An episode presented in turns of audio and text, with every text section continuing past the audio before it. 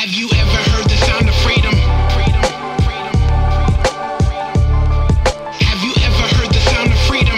Freedom, freedom. You're listening to The Flip Side with Noah Filipiak, connecting the reality of the gospel to the grid of life.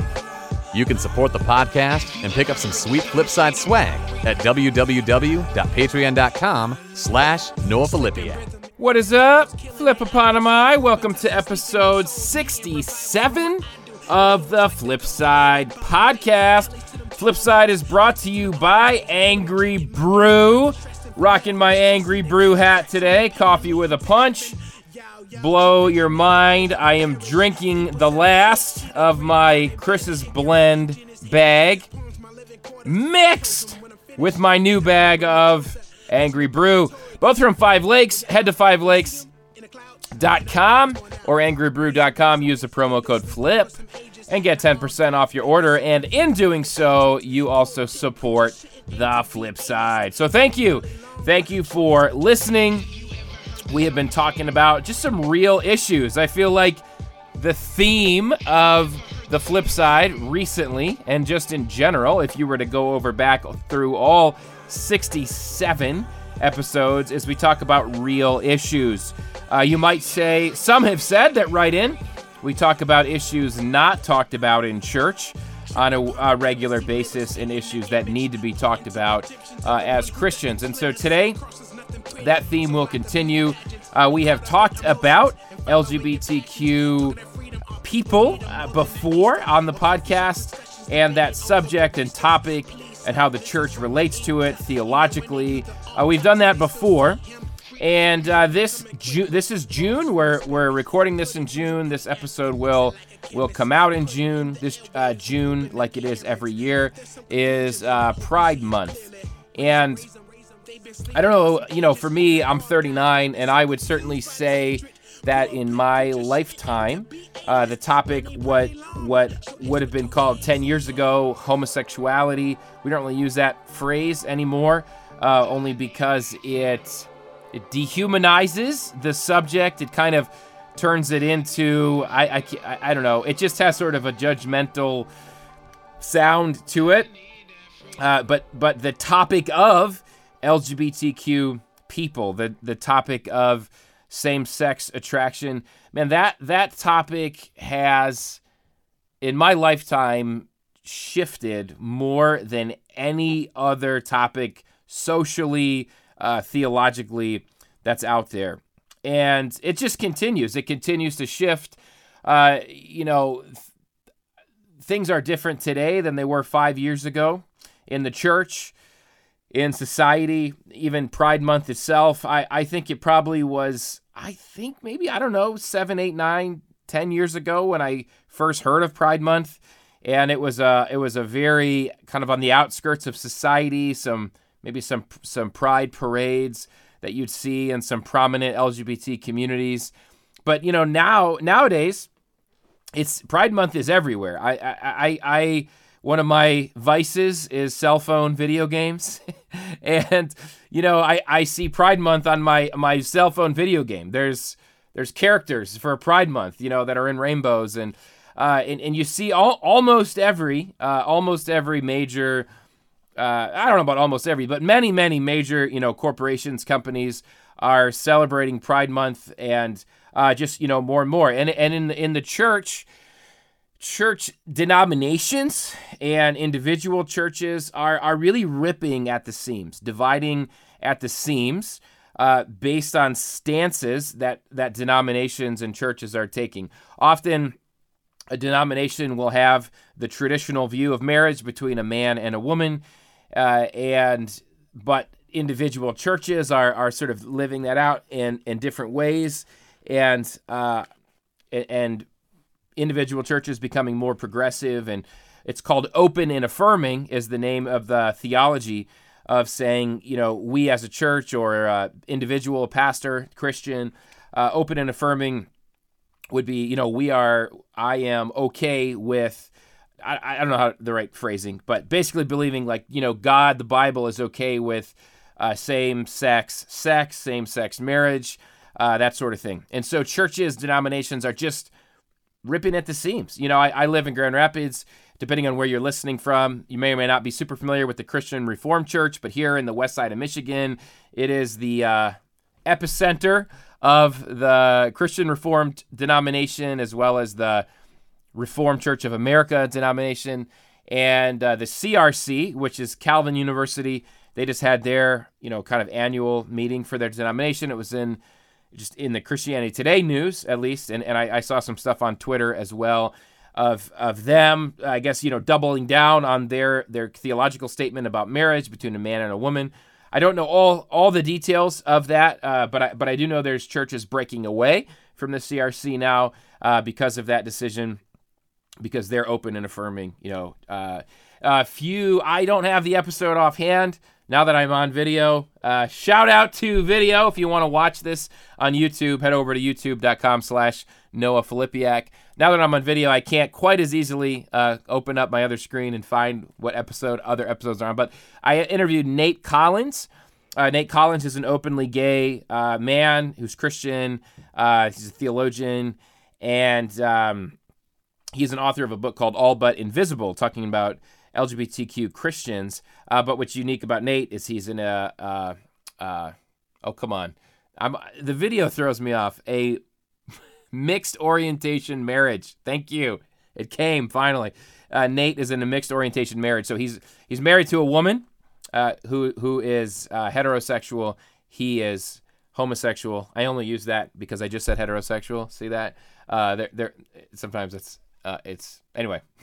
uh, I, am not being I'm not being sarcastic there. I uh, that that word. Um, here's what I mean. We we use we turn the word you, you, those homosexuals, right? It just it has a connotation to it like that. But in the uh, I don't think medical is the right word, but in the orientation, I'm talking about heterosexual orientation, homosexual orientation, you get you get where I'm coming from. So that's what a mixed orientation marriage is. It's it's uh, we're a, a Christian who uh, and and we'll we'll talk more about this. Um, so uh, today, uh, Pastor Jack, uh, he's in a mixed orientation marriage. He is a gay Christian man uh, married to a a straight uh, uh, Christian woman, and there are a number of Christians who are gay, LGBTQ, um, and or some would use the phrase same-sex attracted, but they've they've held on to the the Bible's traditional view of marriage between a man and a woman.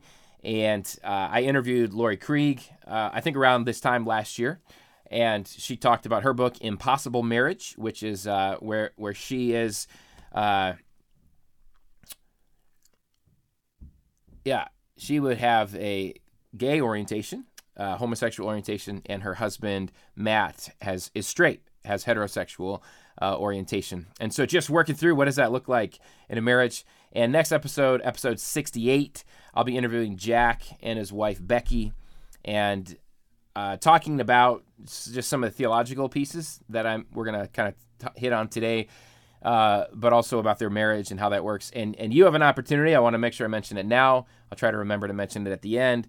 Uh, you have the opportunity to email in to the podcast questions that you'd like to ask Jack uh, and Becky, Jack or Becky.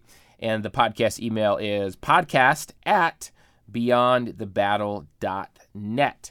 Uh, speaking of beyondthebattle.net, you can head to beyondthebattle.net. We have a new uh, beyondthebattle.net um, seven week small group coming up for guys.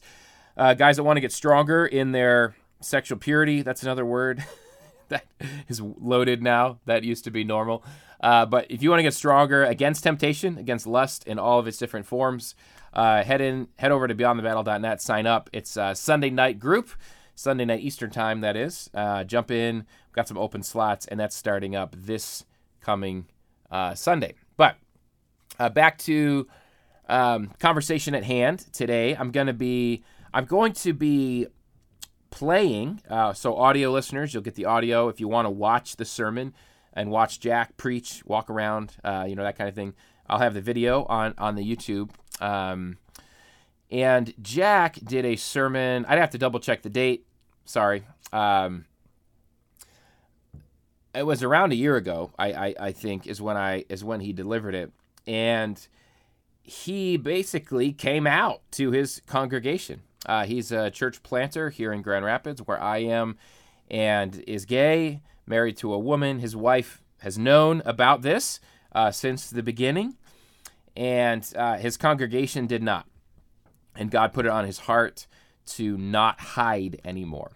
And uh, I, I've listened to a fair amount of talks on uh, LGBTQ plus um, on the topic of heterosexual versus homosexual attraction orientation. There's there's good books out there. I'm telling you, this sermon by Jack, in my opinion, it's the best thing I've ever listened to. It's the best, most concise uh, that I've ever listened to. And and here is, whew, we gotta we gotta go slow through this topic. Take a sip of the Chris's blend slash angry brew cocktail. Um, yeah, so this topic, man, my heart breaks how it is ripping apart the church. It really does. Um, my my stance theologically and biblically, the ultimate uh, here pastors, uh, denominational leaders, we we have to have a stance on Scripture, right? And it's crazy, first of all, to think about all the denominations and, and all the churches and Christians, and we're all reading the same Bible, and, and many of us uh, believe it's God's Word, and yet we still come to very different conclusions on these things. Uh, here's what I've noticed over the last few years with the like I said, you know, the, the rise of, of the like the Pride Month movement and just in general, um, even the last year, you know, I have kids and little kids, and you know, on the little kids TV channels, um, it's becoming normal to have episodes about a uh, gay character uh, meeting another, you know, um, little kids' books. Um, very normal now to get these books from the library and be like, oh, this book's about uh, you know, something that has to do with a gay relationship or uh, maybe a trans uh, situation where a child discovers that they're trans or something like that. Um, and a couple things, um, man, my I have my sweet angry brew hat on, and uh, I, I just need to make a little adjustment here. I think my headphones are a little a little tight at the top. I think I just fixed it. um, oh man, yeah. Th- this whole topic it's a minefield, right? Even as I, as you're listening, I know people from my church are listening probably to the podcast, and we're gonna do it at Mosaic. We'll do a series on sex um, at some point. Not sure when, sooner than later. And I think a whole series on sex is really important to talk about um, God's design for sex for all of us, and certainly myself sharing vulnerably about my own struggles to stay within the bounds, you know, that God that God lays out. And what I what I love about Jack, first of all, is he um, he he often talks about how we're all uh, we're all in the same boat, and you might think, no way, gay and straight people aren't in the same boat when it comes to this subject. Um, Jack would disagree. He would say we are in the same boat, and I'll I'll ask about that next episode for sure. Um, but we will talk about this slowly uh, at Mosaic and with a ton of compassion. And yeah, if anyone from my pod from my church is listening and is may have a different view than me on this, I would just say wait until we do that series because we just can't hit it all in a podcast. Um, but I'll say this: I, for those that have the traditional view of marriage, man and a woman, um, I think it's important to understand that your fellow Christians who are open and affirming, by and large, they are open and affirming because they are leaning into um, Jesus' command that says the greatest commandment is love God, and then second is to love your neighbor. All the commands are tied up in this. So, this idea of loving neighbor uh, means equality for LGBTQ people. And it's just, it's important that those that hold to a traditional view of sex and marriage between a man and a woman within marriage only understand that that is the motivation. It is a biblical motivation for the majority of open and affirming Christians. And and and I really think we I really hope we can stop yelling at each other. I hope we can stop Bible beating each other, beating each other over the head uh, with the Bible. Um, and I think culturally, societally, I don't like the word secular, but you know what I mean. In the world out there beyond the church, uh, when you see Pride Month and rainbows and pride parades and solidarity with LGBTQ people, I believe that much of that heart is for equality and compassion, uh, for people to be treated equally, people not to be ostracized. Particularly, you, you have to know the long history of abuse within the church and within society of LGBTQ people. Um, bullying, being ostracized, being fired from jobs, having legal legal rights um, taken away from them, uh, let alone murders, let alone suicide, suicide that comes um, from the, the, the way society and the church has handled this subject. So, I just think it's really important to to acknowledge that and to um, whatever side you're on, so to speak. In, in some ways, you, you some ways you have you do have to choose what you're going to do with this with scripture on this. You have to choose a response but we we have to be compassionate. We have to be loving. And some would say, I've certainly been accused of this online. Um, you know, don't read too much into online vitriol. But some would say you can't be loving. You can't be compassionate if you if you say that sex and marriage, uh, if you say that sex is meant for a man and a woman within marriage. Yeah, I definitely disagree. I think you can certainly hold to that view and be compassionate and loving. And I think there's just so many nuances too. And I hold a nuanced view. And if you're not willing to get into the nuances of this, if you if you see this as a political issue, I'll be real, I talked about politics in my last episode, gun control and abortion the way we talk about issues. Um, oh man, so nuanced. And, and and there's a blessing and a curse to being able to see both sides. there's a blessing and a curse to that. Um, but when we make this a political issue, it just easily devolves, and all the nuance devolves.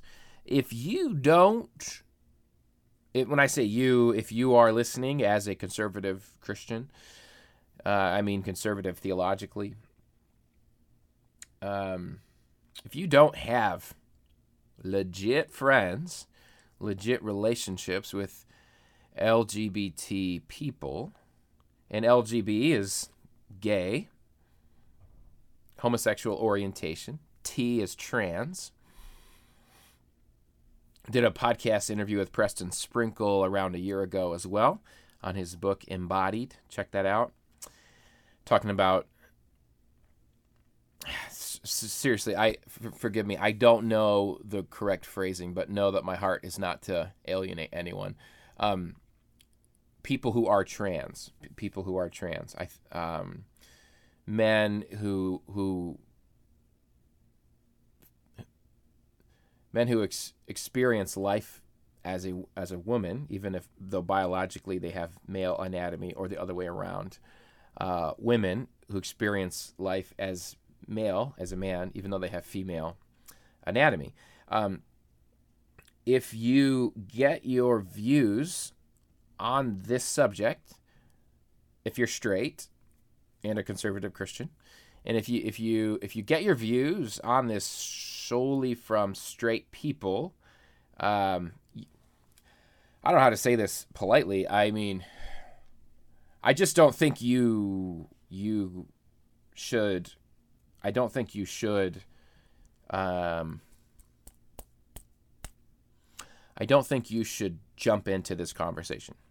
Yeah, I don't think you should jump into this conversation because and until you you leg, legit and legitimately have friends and relationships and with people that are not straight that are not straight. And these could be Christians who who are picking up their cross and following Jesus and following the traditional view of, of sex and marriage between a man and woman and it's super super hard and they're living it out. This could be Christians who are open and affirming that are LGBT, that are in relationships. This could be non-Christians, uh, but but to have empathetic relationships with people that struggle with these issues. Back in the day, and and and certainly there's, um, I'm sure people still out there who would who would think this way, but in the '90s, when I was, uh, I would have been in middle school and then in high school in the '90s. Those are my youth group days. Graduated high school in 2001 in the 90s, we all, meaning conservative Christians, and I think most of culture, we believed people chose to be gay. Uh, I, you know, I'm I'm not gonna go after women. I'm gonna go after men. This sounds good. Sounds fun. And so the the subject of of homosexuality was treated that way. It was, it was ah, I can't even.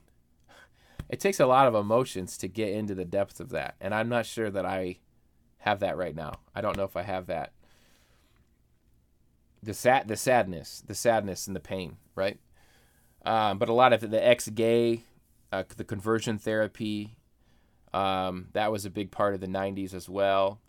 But we we just lambasted gay people we being the church because you you're choosing it. Why would you choose this evil thing? Okay just fast forward to today. And, and i think this is why mo- a lot there's been so many shifts within the church because as you get to know people that are gay same-sex attracted as well as trans uh, that's an, again sometimes I, I wonder why those two get clumped together because they're very different struggles. But the similarity is by and large, most people are not choosing that attraction, are not choosing that orientation, and are not are not choosing that uh, gender identity. And you have to say, even why would you choose it, right? Why would you choose it when, when you're going to face being bullied and ostracized, and you know all those sorts of things? Even as society gets more accepting, certainly there's still bullying and ostracizing, particularly within family systems and so now, two sides of a coin. Sure, certainly Pride Month and in society, uh, I, I I remember, you know, Miley Cyrus saying. Forgive me, I didn't Google this right beforehand, and it's been a while. She's she's I think she said she was pansexual. Uh, you know, I, I think there there is a um, there's a there's a new song on the radio. My wife pointed out I do not listen to the top 40 music station, quote unquote music, because I don't believe it's music. but my wife and children do.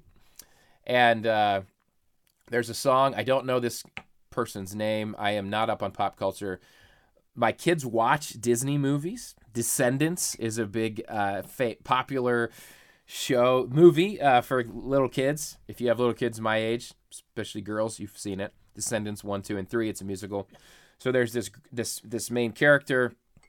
Um, oh, I wish I knew her name. I'm sorry. She's been in a bunch of other things since then, but now she's singing. She's a singer, and uh, she's she's singing in the song about oh, what does she say? She's like singing to a girl, telling the girl to leave her boyfriend and come with her, the singer. Like I would be a better girlfriend to you than your boyfriend uh, is being to you as a boyfriend. And so let's be real too. Hollywood has been messed up sexually for a very long time. Uh, we go back to even what I was saying about sex being between a man and a woman within marriage. That's pretty narrow. And uh, let's what what what often happens in this. Let me. How long have I been going for? I I I'm trying to get the Jack sermon, but I have obviously a lot of thoughts on this because it's so. I haven't talked about it for a while in the podcast. Um, but you know, we we as conservative Christians we overlook um, rock stars, athletes, how normal it is uh, for, to just have sex with. I'm talking about dozens of people. I'm talking about hundreds of people. I'm talking about thousands of people. And we just are like, yeah, but at least it's straight. At least it's heterosexual. that is so far away from God's design for sex. And we generally don't even care or say anything about it. Let alone, man, and I want to ask Jack uh, and Becky their thoughts on. So, Matthew 19, some would say Jesus never makes a claim about gay marriage, about gay relationships. He does. It's in Matthew 19, in verse 5, starting at the beginning of 19 he's asked about divorce and he says hey you've heard it was said and he quotes genesis 127 or is it 224 i forget. 224 one of the two. They're both good. Um, but he says hey you've heard it was said a man will leave his father and mother be united to his wife they will become one flesh what god has joined together let nobody separate and the Pharisees asking the religious leaders or his disciples, one of the two, uh, I'm paraphrasing, they go, wow, that's really narrow. That's really harsh. It's better for somebody not to marry, is what they say. Jesus says, you, oh, oh, because he just said, after saying that, he goes, and if someone gets a divorce and they remarry, they've committed adultery. So remarriage is adultery. And we remarry all the time in the church and we don't consider it adultery. Or maybe we do and just, I don't know. I'm going to ask Jack about that and Becky. I've always struggled with that because I, I know I have a friend who, who is open and affirming strictly, be, not strictly, but uh, that's part of the reason. He's like, the church doesn't care about this, but then they, they're hypocrites and they, they say they care about, you know, these homosexual relationships so much, but but anyway, my point is Jesus affirms marriage as a man and a woman right there. And, and he affirms sex only in marriage within a man and a woman you become one flesh. That's the design of, of sex. A man and a woman uh, is one flesh, and it's a metaphor for Jesus' relationship with the church. And Matt and Laurie Krieg's book, Impossible Marriage, very good on that. Check that out. They talk about that as that's their motivation in their marriage, mixed orientation marriage, is that marriage is designed to be a metaphor of Christ and the church uh, being one and the love relationship between Jesus and the church. And that is symbolized by a man and a woman, honestly, in intercourse, one flesh. That's what the Bible's talking about. And so, where was I? Um, I was talking about athletes, rock stars, just kind of this. Oh, yeah. And then I was quoting Miley Cyrus and the, sorry, the girl from Descendants, who has the song. But what I was trying to say is, I, I, I hear you. I, I know it's not all. It's it's not. So so most of the LGBT people I know, they're seven years old. They're ten years old. Jack talks about being in seventh grade, and they realize they're gay. They're like that. You know, my friend was seven. He did, he hadn't even hit puberty yet, and he's attracted to men, to boys, and you know, they try to pray it away. They pray, pray, pray, pray, pray, pray, pray, pray, pray. God, I don't want this. I don't want this. I don't want this. And it, it doesn't go away. Uh, that is the majority. That is the majority. But certainly with how messed up sexually culture's already been, and what I mean, you could, and I talk about this in my book, Beyond the Battle, you can go to the Match.com, does a singles in America survey, and they basically survey singles on their sex life. Guys, it's like Sodom and Gomorrah. I mean, it's, these are heterosexual, you know, majority heterosexual people answering these questions, the percentage of people op- that are that are participating in like threesomes and just just this kind of very um, just multiple partners and even open marriages and I mean this stuff is we as a culture have have become basically animals just and sex when it comes to our sex lives and sex is to me the most effective and popular drug that's out there right? And and it doesn't satisfy any of us yet we're all hooked on it and we're all told everywhere that we need more and more and more of it and if we get you know wilder and crazier with it then that of course you know of course will satisfy. It i firmly believe it does not satisfy anybody and that's why everybody needs more of it more and more and more of it. Within a healthy marriage it can be satisfying.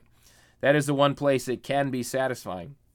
Um, and there's also tons of marriages with with really messed up what I, I shouldn't say messed up but just broken sex lives because it's it's just it's not simple. It's not simple. There's a lot of pain there. So don't hear me as saying marriage is the place where your sex life will be amazing. Uh, marriage is where it's safe or it's supposed to be safe and and it certainly can be uh, within within a healthy marriage and um, but but that is not a promise or a guarantee by any means. Um, but but my point is yes the more open our our culture is and i think in that sense we're in the same boat that our culture's philosophy has become um do whatever you want with your body and and that's acceptable and that's acceptable and in that sense we're in the same boat uh, because First corinthians 6 paul quotes the corinthians saying that um, everything's permissible for me. Um, that's and they were saying the stomach, the body, um, the stomach is for food, food for the stomach. That's a way of saying the body's meant for sex. When you're when you're hungry, eat. When you want to have sex, go have sex. That is our culture today. It's a mess. It's all mess. It's all it's all intertwined. It's all messy. Okay, so I need to get to the sermon. This was not meant to be me talking. Uh, I just did though. That's okay. It's my it's my podcast, right? Jack's sermon is so good. And here's what I love about it. He um, so Jesus does this thing in John 4 with the woman at the well. She's she's been with five men. The man she's married to, she's been married five times. The man she's been mar- she's with now, she's living with is not her husband. And Jesus does this thing where he I really need to read these passages before I get on live with you. Not live, but I'm not editing this out. I think he does this in John 4. He certainly does it multiple times through throughout the New Testament. But he says he forgives somebody and he shows them so much grace. He accepts them, he loves them, he's empathetic, he's truly loving and compassionate and and just life on life people are drawn and attracted to Jesus. He he drew uh, the the tax collectors, the prostitutes, the outcasts of society to him but he also would say, "Go and sin no more," and, and he didn't have a problem saying that. He, and he said it multiple times. But it was it was always um, it was always with such a magnet of grace that that drew people to him. And I think Jack does that in his sermon. And so please listen and then as you listen, think of questions that you want to ask Jack. And uh, again, this is a, a gay pastor talking about his life in the church and then with this issue and his heart his heart to love LGBTQ people well and to embrace them and bring them into his church. And yet, he holds to a, a traditional view, biblical view of sex and marriage. And so, one last thing before I uh, before I end my part here, um, particularly for those listening who attend Mosaic, my church, um, I I don't I no longer believe that everybody.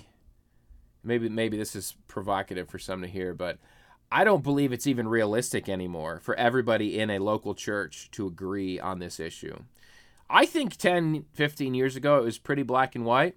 It was like, yo, you're going to agree to this if you're going to go here.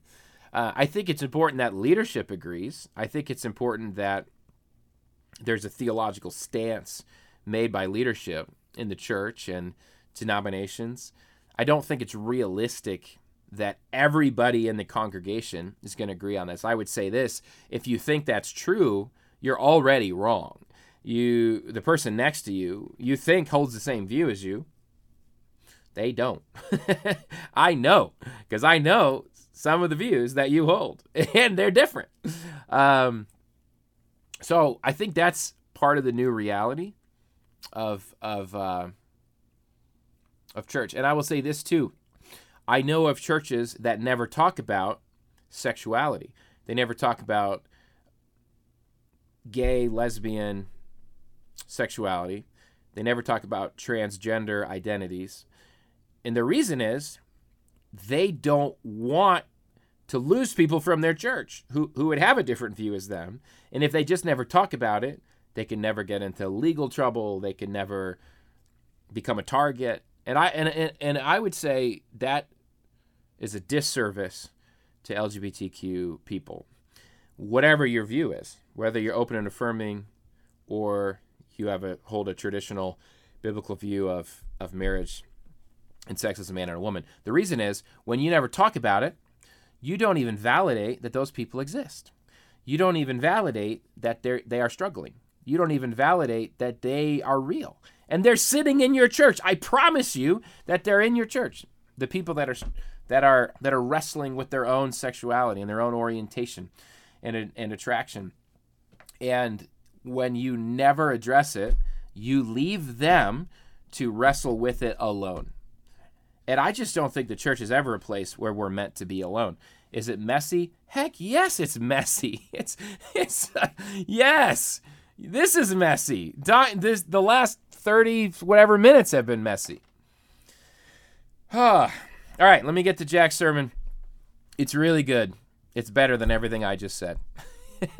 uh, bef- before we jump into the sermon, just uh, quick thanks to Covenant Eyes for sponsoring the podcast. Um, I'm gonna play a little, a little advertisement uh, from Covenant Eyes, and I guess yeah, they're great. I'll let I'll let the uh, the ad, which is me talking, I'll let it do the talking, and then we're gonna jump right into Jack's sermon, and then uh, I'll close up the podcast with just a few brief thoughts as well as a Noah's rant. And then uh, we'll see you next episode. Email the show podcast at beyondthebattle.net if you want to ask Jack and his wife Becky any questions. Pornography. It's not a comfortable subject, but 94% of men and 87% of women have seen pornography at some point in their lives. Has porn impacted your life and your relationships? Here's the good news. You can begin the journey to freedom today and have peace of mind knowing you're not alone in the fight. That's how Covenant Eyes works through biblical accountability. When you sign up, you choose an ally to receive your device reports and walk with you towards a life free from porn and the life that God desires for you. Try it free for 30 days by visiting covenanteyes.com and enter promo code BEYOND at checkout. That's covenanteyes.com, promo code BEYOND at checkout. Freedom begins today. As you know, today I'm going to be talking about some things that will probably make me feel a little bit vulnerable. And they'll probably make some of you feel a little bit nervous and anxious and a little bit uncomfortable. So thank you for being willing to come today and to talk about some people that God loves. Thank you for being willing to be a little bit uncomfortable today as we talk about some people I want to make a deal with you. I'm going to be honest with you and I'm going to be transparent with you. And Becky and I commit to that. So, the discussion doesn't end here this morning. If you have questions or comments or concerns, we ask that you would contact us or talk to us. And many of you know of online people, my email is jack at lakeeffect.church. We look forward to hearing from you if you have any comments or questions. So let me start a little bit easy today. I'm going to share some things that are pretty personal about me. So we'll start a little bit easier. I'll tell you something about me that probably a lot of you know. I easily get distracted. Very easily. There's one reason I manuscript my message word for word. It's because I know myself well enough to know that halfway through the message, I will get bored and I'll just walk off stage and probably vacuum. And that's just kind of what I do. So I, I that's just kind of a little bit how I am. And it makes reading very difficult for me. It's hard for me to sometimes concentrate reading because my mind's always going five different directions. So, what I have to do when I read, I have to be very strategic when I read. If I read a book, I have to go and say, what am I looking for in that book? I always ask myself a question when I read, and I especially have to do that when I read the Bible, because if I read the Bible without asking questions, it means nothing to me. So usually when I open the scripture, I'll start asking myself questions, and I look for answers in that text. It's a really beneficial way to read. It works really well for me, but I'll tell you to be honest with you, sometimes I find my answer right away, and that's really good. And other times I read and I don't find my answer, and it gets a little bit frustrating because I don't have time to figure it out.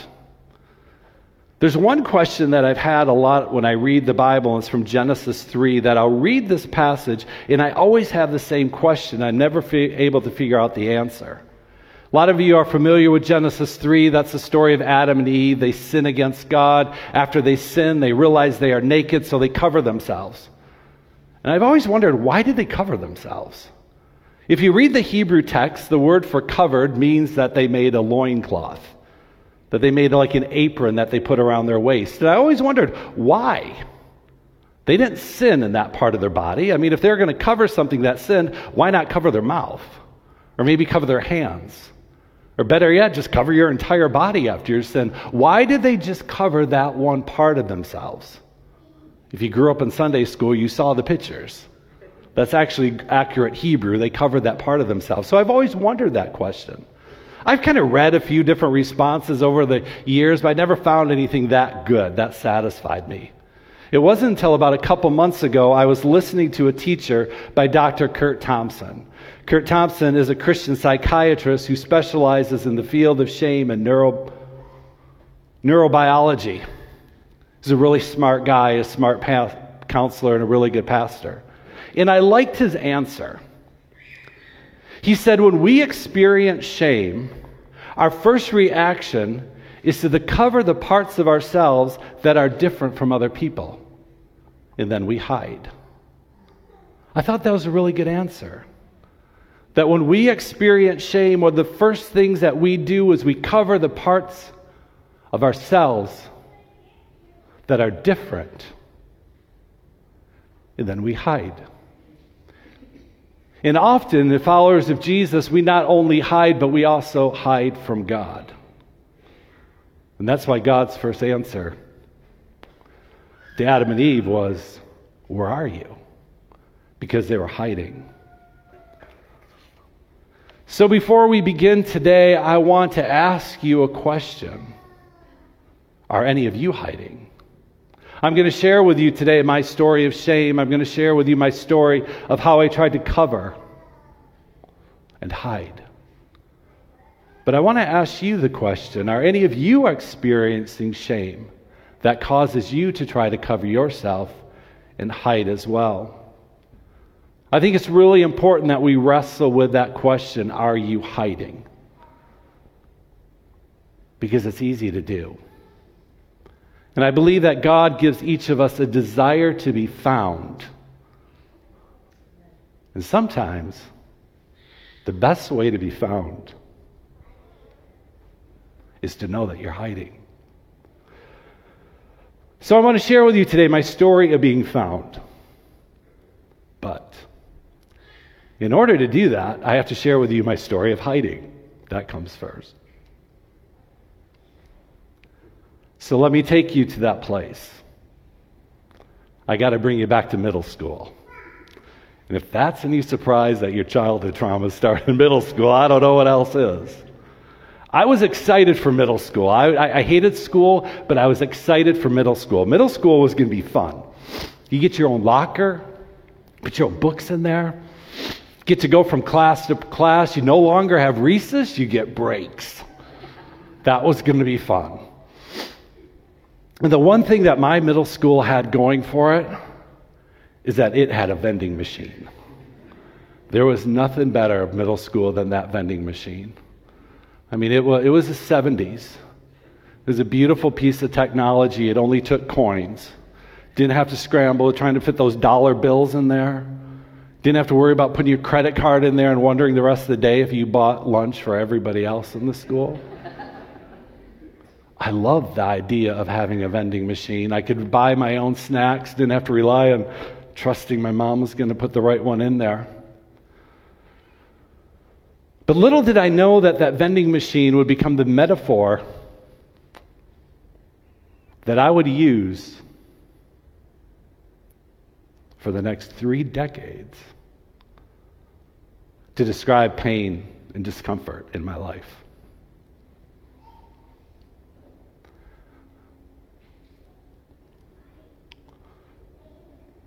See, my new freedom in middle school was captured by a bully. It was one of the first days of middle school, and I was excited to go to that vending machine, get what I wanted from that vending machine.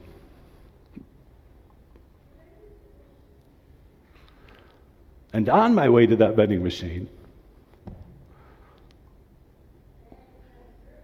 another student called me a fag. And I thought, what's that? I didn't know what that was. And I didn't think my peers around me really understood what that was, so maybe that would be okay. Nobody really understood. So I got my red licorice and went to class. But that was just the beginning of the nightmare. For the next two years, every time this boy would see me, he would call me a fag or gay or homo, whatever corruption of the word he could think of. That would be my label for the day.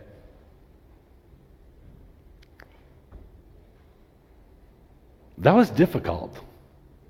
Now, the good thing that was going on, the good thing that was happening is I didn't really know what gay was. I didn't know what a faggot was. I didn't know what homo was. So it really didn't bother me that much, except I was smart enough kid to know it's probably not a good thing what he's calling me. And I don't think most of my classmates knew either. I went to a good Christian school in Grand Rapids, but let's say they probably didn't do the best when it came to sex education. I think we were a little cautious in our school of what to say. In fact, in our little, in our little uh, book on sex ed that we had in sixth grade, they showed a picture of how horses mate. I could never figure that one out. Trying to teach two legged human beings how four legged animals mate just doesn't really work well. But that was our sex education back in Grand Rapids in the 70s.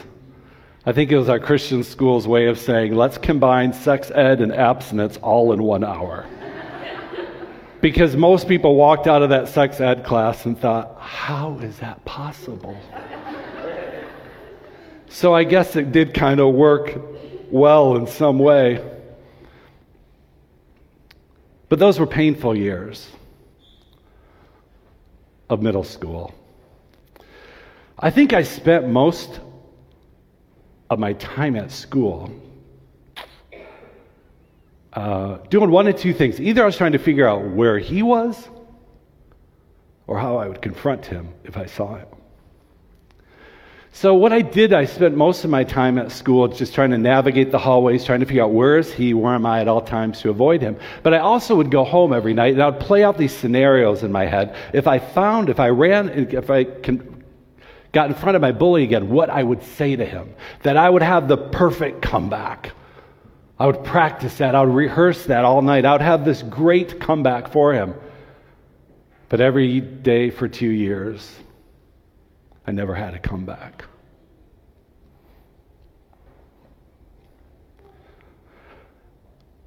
Instead, I would just go home with more bruises.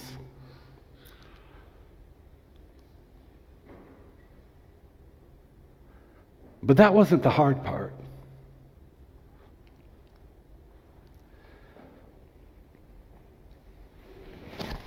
The hard part wasn't being called a faggot for two years. The hard part wasn't the shame and the experience I was experiencing. The hard part wasn't the hiding. The hard part wasn't trying to figure out what I would say to him. The hard part was figuring out what all those words that he called me, what they really meant. That was the hard part. Because I figured out he was right that I was gay.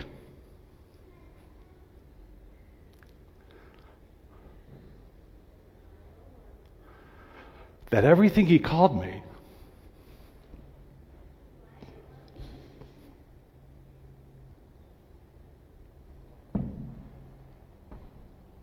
was true.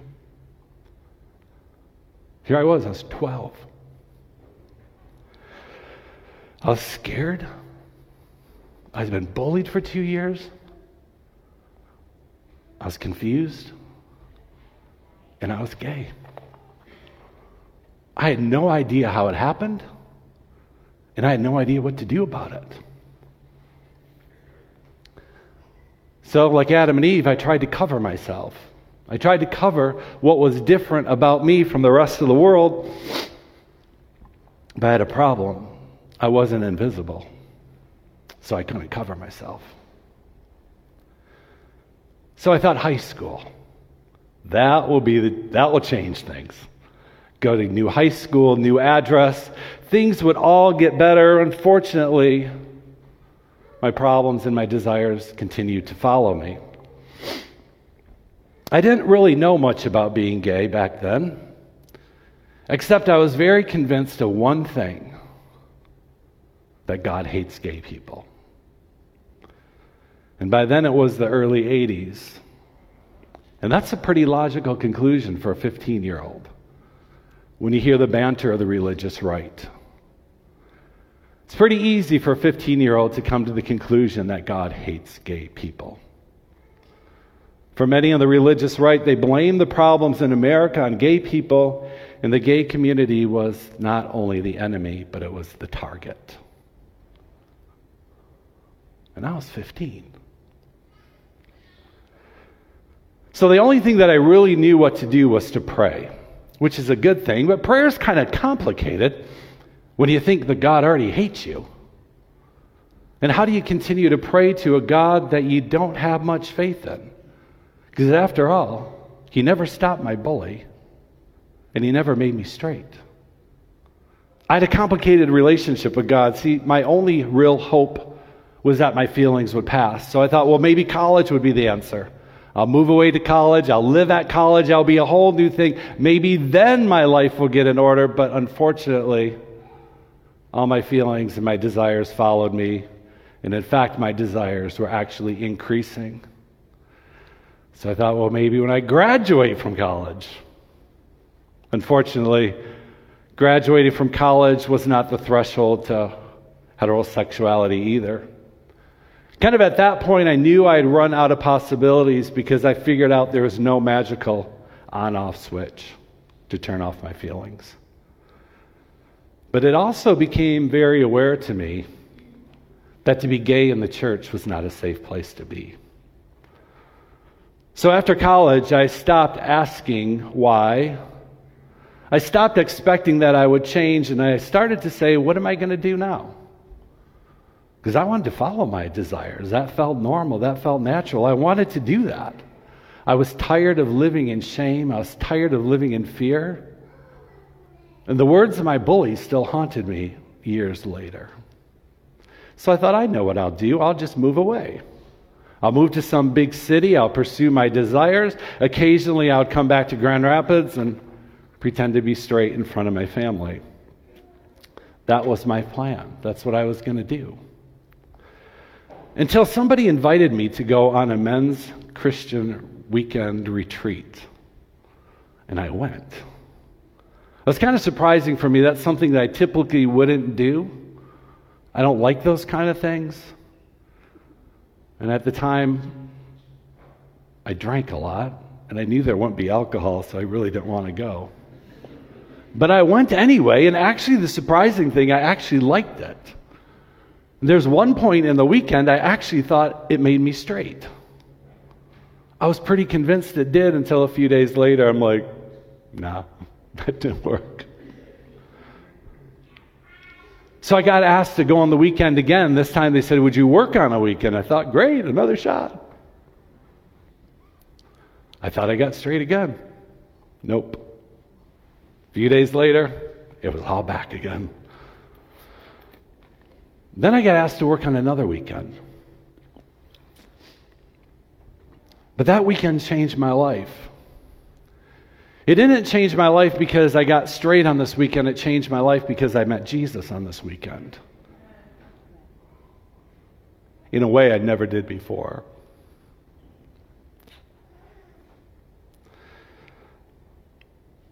Let me tell you what happened.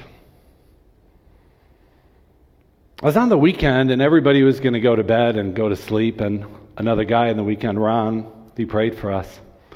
He said, let's, let's go hang out and talk for a while. So I thought, cool, I'll talk to Ron. Ron, I knew Ron in college. We went to college together. We probably weren't friends. We probably knew each other's first names. That's probably as far as our relationship went. And probably we were at a lot of same parties together. And so Ron said, Hey, let's go outside and talk for a while. And I thought, Sure, I'll talk to Ron. Ron to me was a guy that had it all put together. He had everything going right. He was your example of perfect. So I thought, Sure, I'll go talk to Ron for a couple hours. And over the next couple hours, he got honest and raw with me, and he shared his story with me. See, Ron wasn't as perfect as what I thought he was. He was not gay, but he had this huge encounter with the Lord that transformed his entire life. He was a completely different person. I had never heard somebody share a testimony like that with me of what God had done in his life, and I thought, wow. Even though Ron didn't have the same struggle I had, I thought, well, maybe, just maybe, God could do for me what he did for Ron. But I knew that would require me telling Ron my story. So, I waited. Probably took me about a month or two before I went and I shared my story with him. I remember preparing to talk to him. And I honestly thought he was going to tell me I was disqualified.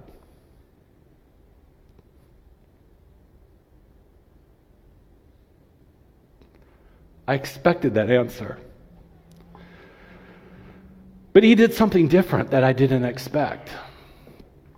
He showed me love. He showed me compassion. He showed me kindness. He listened to my story and he asked me questions. He showed me acceptance. And he showed me how to begin to put Christ first in my life. See, up to that point, everything that was first in my life was my sexuality. How to hide that, how to conceal it, how to get rid of it. And he began to teach me how to put Jesus first in my life. And I followed his advice. And some of you might be wondering did telling Ron make me straight? It didn't. I was hoping it would, but it didn't. But it did teach me how to depend on Christ. And that's what I needed. I'm still not straight. Now, to become straight, that was pretty much the expectations of the church in the 80s and the 90s and the early 2000s. The ideology was that gay people would become straight if they dealt with their past and they followed Jesus. Those are pretty simple. Deal with whatever issue or trauma you have with a child and follow Jesus, and he'll take care of you and make you straight. I was even told that that could happen as late as my honeymoon night. Now imagine that little surprise after you get married.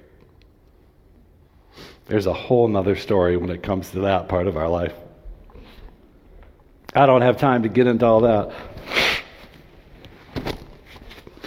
As Becky and I were putting this service together, we're like, how do we, how do you condense this? So anyway, if you have questions, just save them for next week. Next week, I do want to talk about marriage because I know a lot of people, their first question is, how are you married? That's a good answer. But that's going to take a whole, that's going to take a little bit of time to kind of talk about. But the, the idea was that gay people could become straight. It was what it was called reparative therapy. The whole goal was you find out what went wrong in your childhood, you pray that God heals it, and boom, you have a straight person. It sounds like a really good plan. Sounds like that really should work. Problem is, it doesn't work. Maybe it worked for a few people over the decades, but it really doesn't work. See, reparative therapy, it had good intentions, but overall it was a disaster and it hurt a lot of people. See, one of the biggest problems with reparative therapy is that it's based on one big assumption, and the assumption is false. The Bible never promises that all gay people will become straight. God never promised that if you deal with your childhood problems, you would become straight. The Bible never says as you grow in your relationship with Christ, as you grow in your disciple of Christ, that you would develop same sex attractions. The Bible doesn't say that. See, the problem with reparative therapy is that all of its teachings were extra biblical. They made claims and assumptions that simply were not accurate. But after decades of reparative therapy where gay people that become straight, it made people just wonder why not? Why doesn't God just make all gay people straight? That seems like a really good plan. That seems like a lot easier plan. So people continue to ask, well, isn't it God's goal that all gay people become straight? See, that question is usually rooted in the assumption that to be, to simply be gay or to simply be same sex attracted is sinful. In other words, the quest to make people straight is driven that by the idea that if you have a homosexual orientation or if you have same-sex attractions, that in itself is sinful. So the idea was if a gay person wants to follow Jesus, they need to become straight first. This is really important to hear what I'm going to say. The Bible never supports that idea of having a gay orientation is sinful. There is no scripture to support that if a person is same sex attracted, that they are sinful. What many people did was they would take the scripture that prohibits sexual behavior and they would say if you have a propensity towards that behavior, then you're automatically sinful. That doesn't make sense. We don't do that with straight people. But people had fun doing that with gay people. It was kind of an easy way to discredit a gay person, say, if you have same sex attractions, boom, you're sinful. But we haven't done that with straight people. See, our attractions and our orientations, they do not make us guilty of sin. Being gay doesn't mean that you do sexual sin. The same way being straight doesn't mean you do sexual sin. A person becomes sinful when they use their sexuality in a way that God never intended. That causes sin. I think it's important to hear this next point I'm going to make. The word gay doesn't mean gay sex. The word gay refers to an orientation. And I'll tell you, this is a complicated word study here. A lot of our definitions of words are informed by culture, not always what the dictionary has to say. You ask a younger person what gay means, they'll tell you it's an orientation. You ask an older person what gay means, and generally they'll tell you it's behavior. You ask a very conservative person in the church what gay means, they'll tell you it's a behavior. You ask a person outside of church, they'll generally tell you it's an orientation. People use the word gay to mean a lot of different things, and it can be very confusing at times. But if you're going to st- if you're going to enter into the LGBTQ discussion, and you want to have an influence in the lives of gay people, you're going to have to learn to ask questions. You can't assume that because you have a label that you understand what that label means. You're going to have to ask questions and ask a lot of questions and stop making a lot of assumptions because a lot of times people's assumptions get them into a lot of trouble.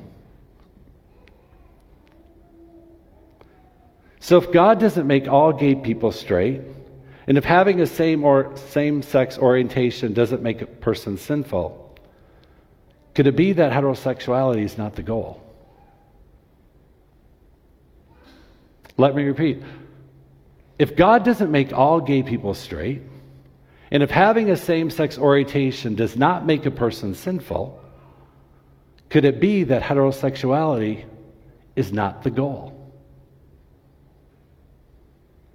What if a gay person becoming straight is not the goal? Could it be that God never planned to make all gay people heterosexual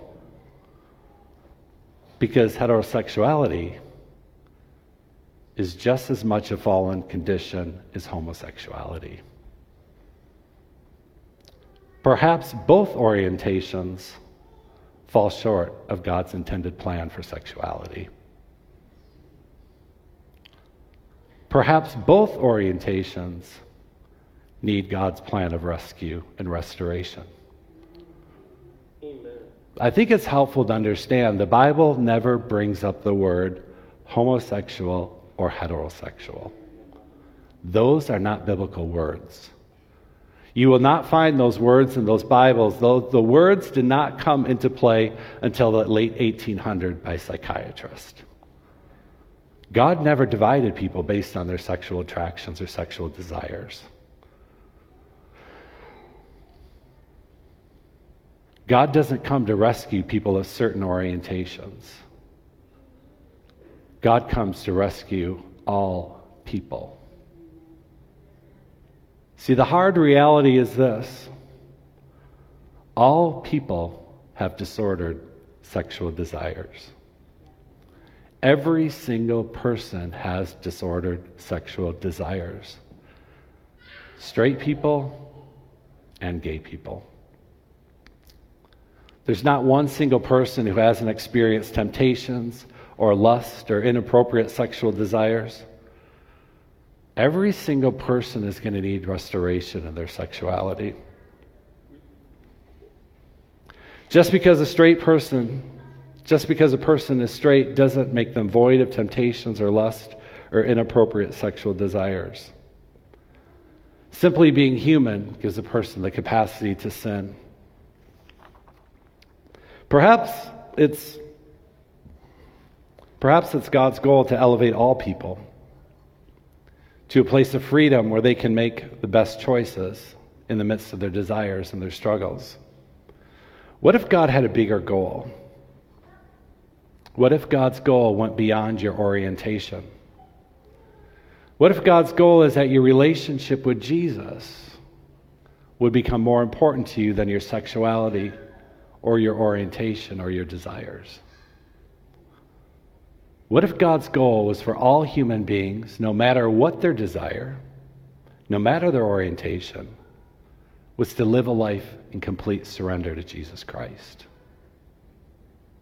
That each person would steward their sexuality and their sexual desires in a way that honors God and brings us true joy. See, I believe that's God's desire to put our relationship with Christ before any of our other desires. See, I think most Christians would agree with me that being gay or same sex attracted does not necessarily make a person sinful. Instead, your behaviors is what causes you to sin. And hopefully, after listening to me, you're realizing that God doesn't automatically make gay people straight, and it's not something that's promised in the Bible. So that brings us to the biggest question of the day is what is my sexual ethic? I realize that this answer here has divided churches, divided denom- denominations, has divided families. So I'm not going to tell you my sexual ethic yet. I will today.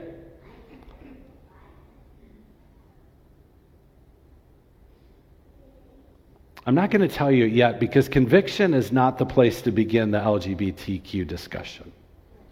We can't start with conviction. The place to begin is to always start with compassion. And I think as a church, we have often led with our conviction. There's absolutely nothing wrong with conviction, that's good. But I think the best way to model Jesus' behavior is to lead with compassion without compromising your conviction. But way too often we like to lead with conviction and we turn people off. See, the reason that I'm standing here today is because of compassion. It's because of the grace of God. It's because of the love of God. It was the kindness that Ron and Susie showed me 30 years ago. It was the kindness that Susie's parents showed me 30 years ago. It was the kindness that Becky showed me.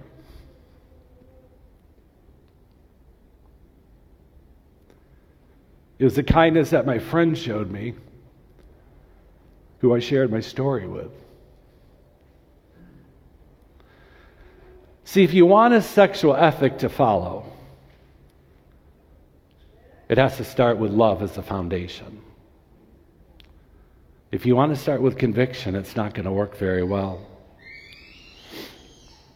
Earlier, Donna read my scripture for me that says, You must love the Lord your God with all your heart, with all your soul, and with all your mind.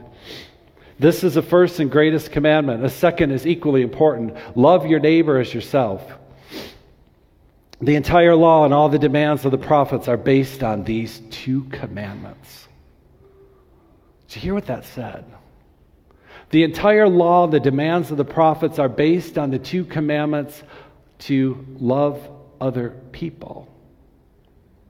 We need to lead with love, and we need to show other people love. So people ask me, What is your sexual ethic at Lake Effect Church? I want to be honest and tell you as well. I do believe that marriage is between one man and one woman. I do believe that sex is for marriage. I do believe in the historical definition of marriage and sexuality.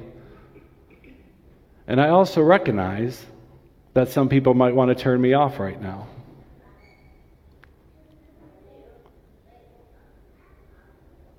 That a lot of people want to stop listening to me right now because they don't agree with my sexual ethic. I would ask you to not turn off yet. I would ask you to continue to listen to me because there's more to the message of Christ than just the sexual ethic. I want people to know that they are welcome in Lake Effect Church no matter what their sexual ethic is, or no matter what their behavior is, or no matter what their ideology, or never what their preference is. See, no person should be excluded from church because of behavior. No person should be excluded from coming to a church or feel like they have to cross a bridge and get cleaned up before they come to church. See, my goal as a pastor is not to change anybody, to try to force anybody to my sexual ethic, but my goal is that as a church and as a community, we would show you who Christ is. And you can make your decision on your own. But each person should be allowed to have a place where they feel safe and secure to tell their story without judgment, without being mocked or without being bullied even more. That's what church needs to be a place to listen to people. So you might ask, why am I telling you my story today? See, I agree with a brilliant author, Nancy Pearcey. She says what Christians do with their sexuality is one of the most important testimonies that they give to the surrounding world. What Christians do with their sexuality is one of the most important testimonies they give to the surrounding world. See, I could have lived my life without sharing the story publicly. That was my plan. I never planned on doing this today. I never would have been a pastor if you'd have told me this would come someday. I had a good plan. I had about 20 people that knew my story, and that was probably about good enough for me. But the truth is, I never told my story because I was still too ashamed. I never told my story because there's still a part of me that was hiding at the vending machine.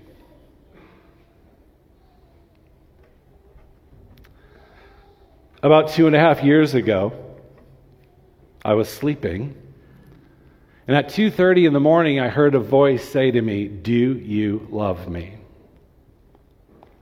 I knew it was the voice of God asking me that question. Because it's the same question that Jesus asked to Peter in the book of John when he said to Peter, Do you love me? And I knew that was a loaded question. I knew what Jesus was saying to me that day is, Would you surrender everything to me and trust me with your story? And I thought, Oh no. No.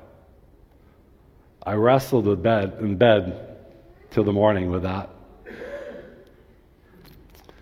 I got up and I thought, well, I'll tell Becky. Maybe I can get out of it. Maybe she'll say, no, that never happened. I told Becky what happened to me in the night, and she said, I always wondered how long it would be before this day would come. Again, there's a whole lot more to that story that we'll get to at another time.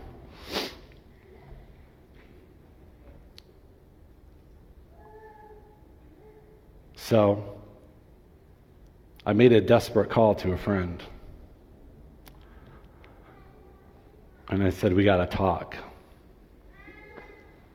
His name's Brad, and for the last two years,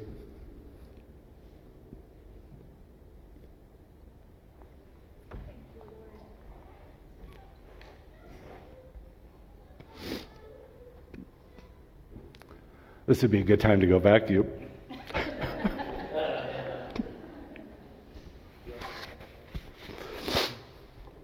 I said to Brad, we need to talk. Brad's a pastor in Grand Rapids. I said, we need to talk. And so we got together for coffee. And I quick told him my entire story in five seconds, hoping he would say, don't ever tell anybody. Instead, he leaned back in his chair And with all the wisdom of Solomon, he looked at me and he said, How would your life be different if you didn't have to worry that people, that people were going to figure out that you're not straight? How would your life be different if you didn't have to worry that people were going to figure out that you're not straight? I was speechless because I realized at that point I was still hiding. Here I was in my 50s, separated by 40 years from that vending machine. And I was still hiding.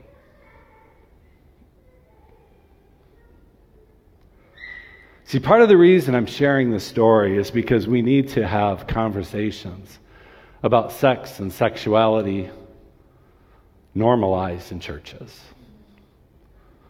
needs should be easy to talk about sex and sexuality and desires in the church. Church shouldn't be a place where people feel like they have to come to and pretend or come to and lie. But church is a place where people can be honest about what they're feeling and what they're experiencing so that their stories can intersect with the grace of God.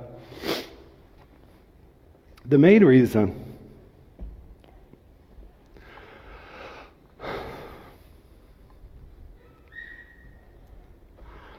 that I'm here sharing this story is because my wife.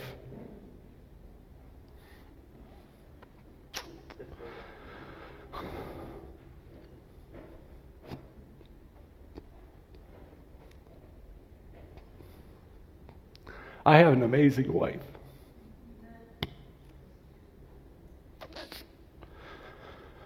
Unfortunately, she was raised in a family where the Great Commission was a priority. It wasn't something you talked about, it was something you did daily. My wife grew up in a family where the Great Commission was on their car license plates. And for Becky, this has never been a topic, a conversation.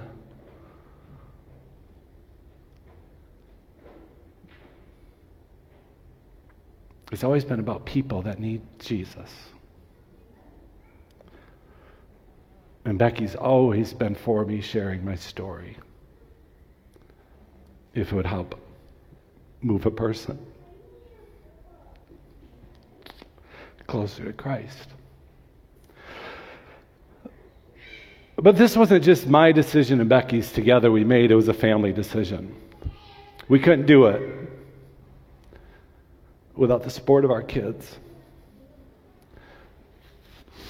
Because as you know, this is a little bit of a controversial subject here.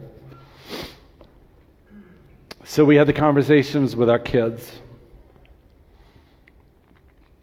A lot of you know Nick, so Nick was okay with it. then there's Sam.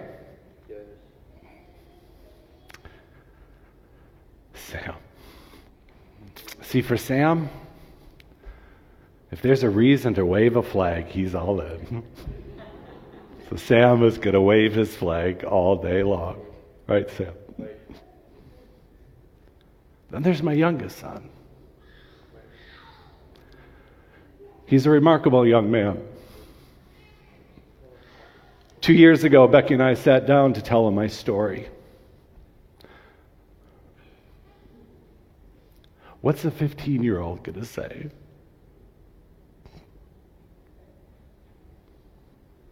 We're a little bit worried about that one. But we knew we needed to tell him. Do you know what his first, re- his first reply was after we told him? The first thing that he said was, When do we get to tell people? That's an amazing response for a 15 year old. He knew he could receive some negative feedback. He's well aware of what this could cost him. But he's been saying for the last two years if it's going to help other people, we need to do it. Our youngest son is pretty much led Becky and I into showing love and kindness and compassion to people that are different. So we're grateful for him and his willingness to say, I'm all in. Even when he knows none of us know what to expect tomorrow. So thanks, Trey.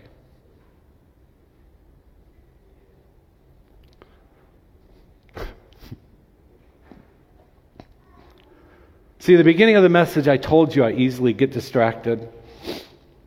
That's not my identity. That's not who I am. That's simply a little bit how I am. That's how I interact with the world. In the same way, not being straight, that's not my identity.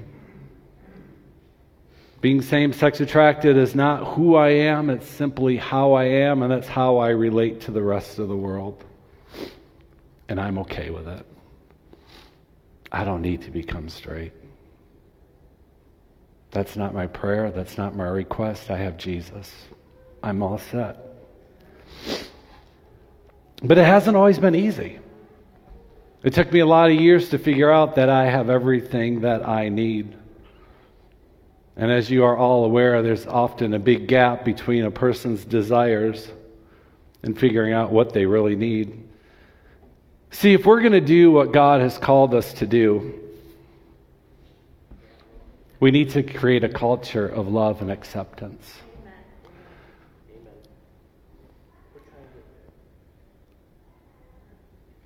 A lot of people in the church have hurt a lot of people in the gay community.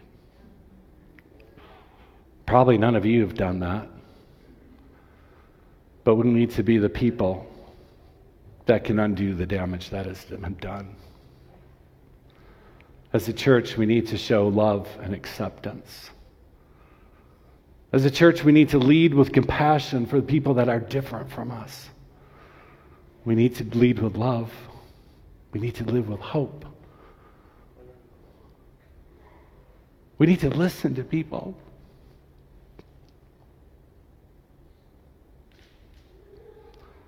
We need to listen to people's stories. Church needs to create a culture where people feel comfortable talking about who they are and what they experience. We need to create a culture in church where people feel loved and accepted, where they don't have to hide, but they can be honest and they can be vulnerable.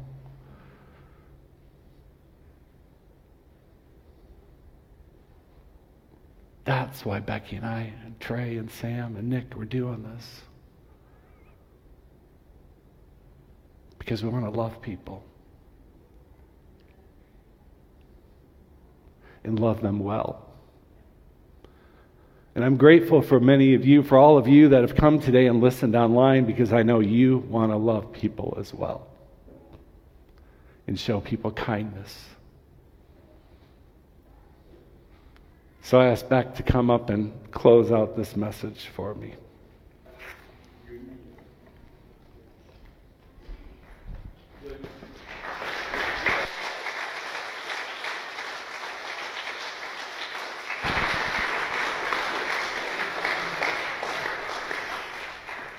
Jack, I, I've been with you a while, and I know the courage that that took. And I want to tell you that I am so proud of you for being willing to do this. Because I think it's going to make a difference. I honestly do. So thank you, Jack. You know, I just want to pray in closing, and as I do that, I just want to say that I couldn't quite figure out what exactly I should pray.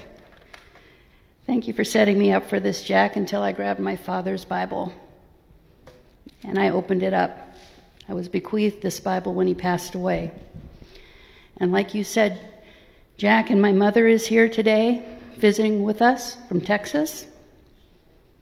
That the Great Commission always came first. That's the way it was for my family, that's the way it is for our family. And when I grabbed his Bible, it opened to a very well worn page in 1 Timothy 2, verse 1, that says, Therefore I exhort first that all of you, giving, I'm going to do that here. I urge you, first of all, to pray for all people. Ask God to help them, intercede on their behalf, and give thanks for them. It goes on to say here in 2 Timothy that for this is the good and accept this is good and acceptable in the sight of our Savior who desires all men to be saved and come to the knowledge of the truth. And that includes everyone made in the image of God in my opinion. That's what it says here so, Father, I thank you for today. I thank you, first of all, for Jack and his courage. And, Father, I thank you for leading him to this day where you crafted and created him to the place that he could stand before these people and those watching online and tell the truth about who he is and tell the truth about who you are. And so, Father, I just pray, Lord, as it says here in 2 Timothy, for all people. I ask you, Lord, to help them, as it says here. And Father, in the name of Jesus, I give thanks to you for every one of them.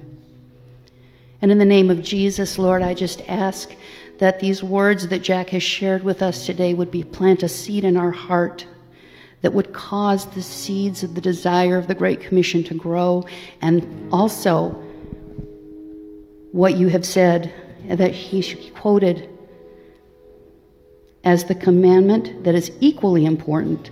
Love your neighbor as yourself, the entire law, and all the demands of the prophets are based in these two commandments. Father, teach us to love, teach us to care Teach us to be your people that will stand, yes, in truth, but will stand in love and will stand in goodness and following the example of Jesus in kindness. And Lord, we just commit these things to you in Jesus' name. Amen. All right. Welcome back. Uh, like I said, it was a great sermon. And I, I've already talked so much about the subject in the intro, and so I'm I'm gonna pretty quickly jump into Noah's rant here. Uh, but I again just want to remind you that you can email the show podcast at beyondthebattle.net if you have questions for Jack and or Becky, and we will talk about those next week. And I will also say uh, it's going to be pretty quick turnaround on recording the next episode. So you only have really a couple days from when this releases until we record that interview. So make sure you get those questions in as uh, as soon as possible. But you can also uh, email Jack anytime, as he shared his his email in the uh, in the the sermon. If you are looking for support and help, if you are someone who is LGBTQ uh, slash same sex attracted and wrestling through those things in your life uh, as a Christian or not, and you're seeking faith. Uh, Jack, I know, is someone that wants to wants to be there for you. His email is jack at lakeeffect.church. So, so hey, let's do this. Let's play this little siren and what this siren's purpose is, is to one, it's to honor and acknowledge the depth, the substance, the quality of everything you've heard up to this point on the Flip Side podcast. What a good episode it's been. Agree or disagree, quality podcast. Agree or disagree with, with the stances on LGBTQ uh, subject what a podcast. What a what a great award worthy. This alarm is meant to tell you that, that all of that is now over. All of that is in the past. It's all water under the bridge. It's it's ba- basically podcast over. If if you're interested in quality, mature, deep, substantive material, then you should stop listening right now. That's what this is telling you. Stop listening. Do yourself a favor. So you're going to continue listening. You're going to hear Noah's rant. You're going to go, that was really stupid. Noah's stupid. This podcast is stupid. I'm never listening again. It's your fault. Your fault, not mine. I'm telling you now to stop listening. Stop listening now. For those of you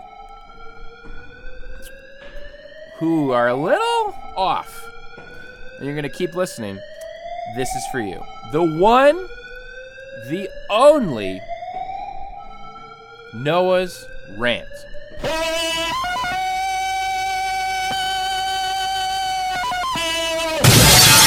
Noah's Rant! Okay. So, excuse me. Got to clear the throat for the old rant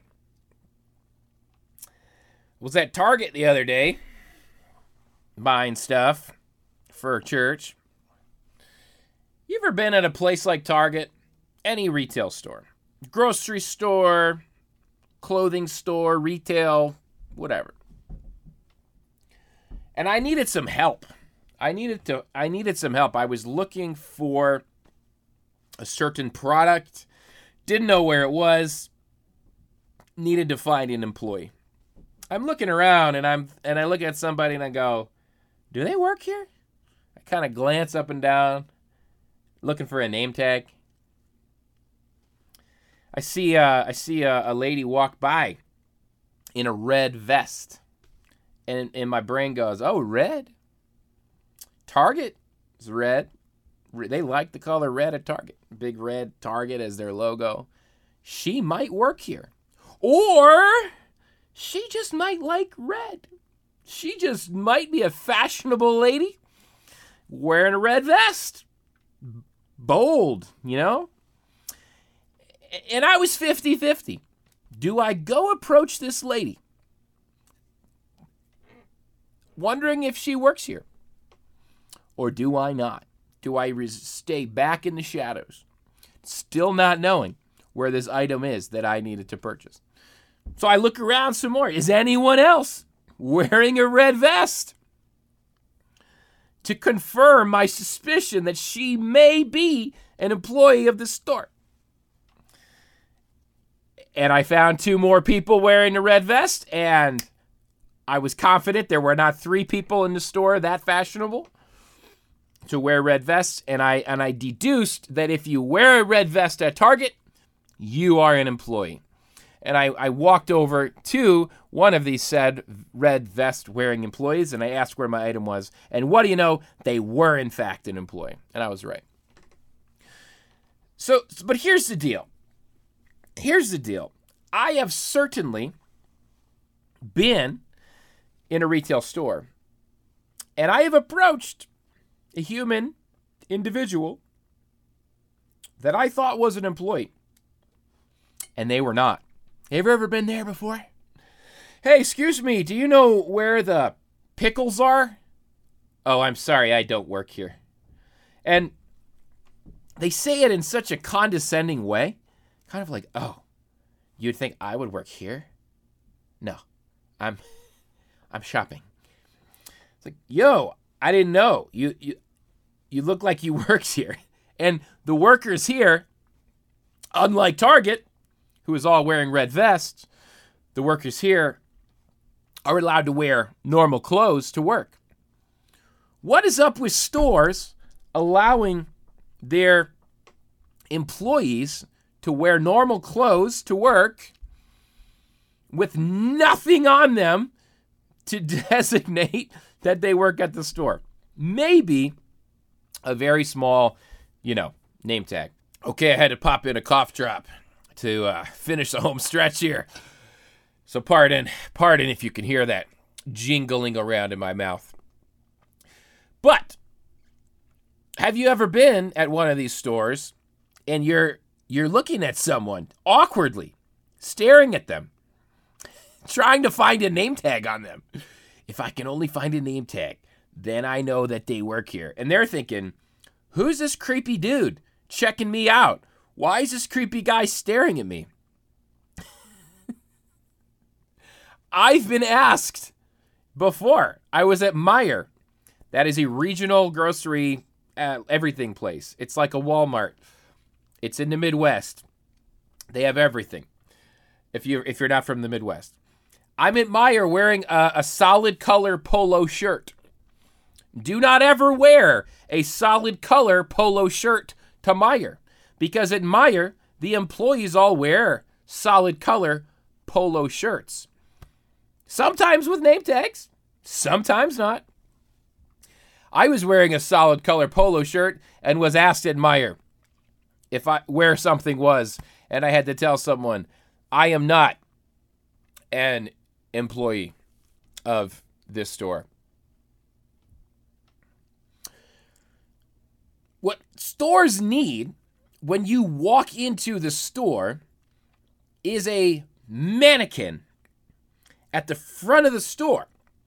And the mannequin, full mannequin, got the head, the arms, the legs, is clothed in whatever the store employees are clothed in.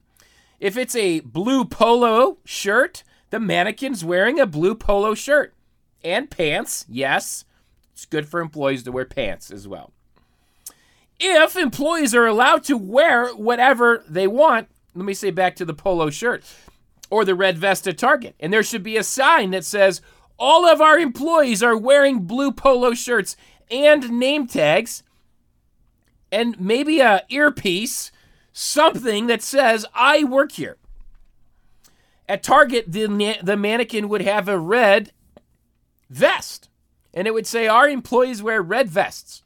So don't wear one. If you have a red vest on as you enter Target as a customer, take it off. Go put it back in your car. If you're wearing a blue polo shirt and you walk into Walmart or Meijer and that's what their employees are wearing, now you know. Take it off. Hopefully, you have an undershirt underneath, uh, like a nice white undershirt that you could shop in. I don't recommend no shirt, no shoes, no service, right? We know that. If you're one of these stores where you let your employees wear whatever they want, you'll have to have that on your mannequin. You'll have to have some, maybe you'll have to have five mannequins and they're all dressed differently. And you'll have a big sign up that says, ha ha, you'll never guess who our employees are. We got you. Good luck. Good luck out there shopping. Good luck finding your stuff. Good luck staring at random strangers. They think you're stalking them. They think you're checking them out. Ha ha! We got you. Our employees can do whatever they want because nobody knows who they are. That is that that's what these retail stores need. So that you know, at least going into it, you know what to expect. And at least if they did that, then the person I'm staring at knows why I'm staring at them. I, I have a reason. It's been explained already at the beginning of the store, and I feel less creepy. I feel less like a creeper. So, uh, what is Noah's rant for? It's really meant to make the world a better place, and it's it's meant so you, when you listen to Noah's rant, you go, "Oh, someone else out there like me." So I'm not the I'm not the only one that's asked someone if they work at the hardware store, and they they and they they look at me uh, like they're about to call the police that I just asked them this question. Now you know that that I too, Noah Filipiak, host of the Flip Side with Noah Filipiak, have been there too, have been there too, and we are all in this together. But the CEOs of the major retail stores in our world listen to the show, and now they they will help us out with mannequins at the front of the store. And in general, never wear a solid polo shirt to into a store. Just don't do it. You learn that. Noah's Rant makes the world a better place. Yo, go to patreon.com slash Noah Filipiak to support the show, beyondthebattle.net to sign up for a group. I will see you next time on the flip side. The Flip Side with Noah Filipiak is a Beyond Ministries production. Copyright Noah Filipiak. www.noahfilipiak.com. Theme music by Kyle Lake at K Lake Music. Used with permission. Please leave a review on Apple Podcasts and subscribe wherever podcasts are found. it's time to bring me closer.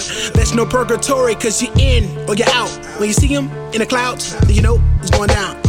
Raise them, raise them, raise them. They've been sleeping for some ages. Now all God's babies so confused by this hatred. Poor pit preachers shouldn't aim to be A-list. Money probably long, but short is with your days. Have you ever heard the sound of? Freedom,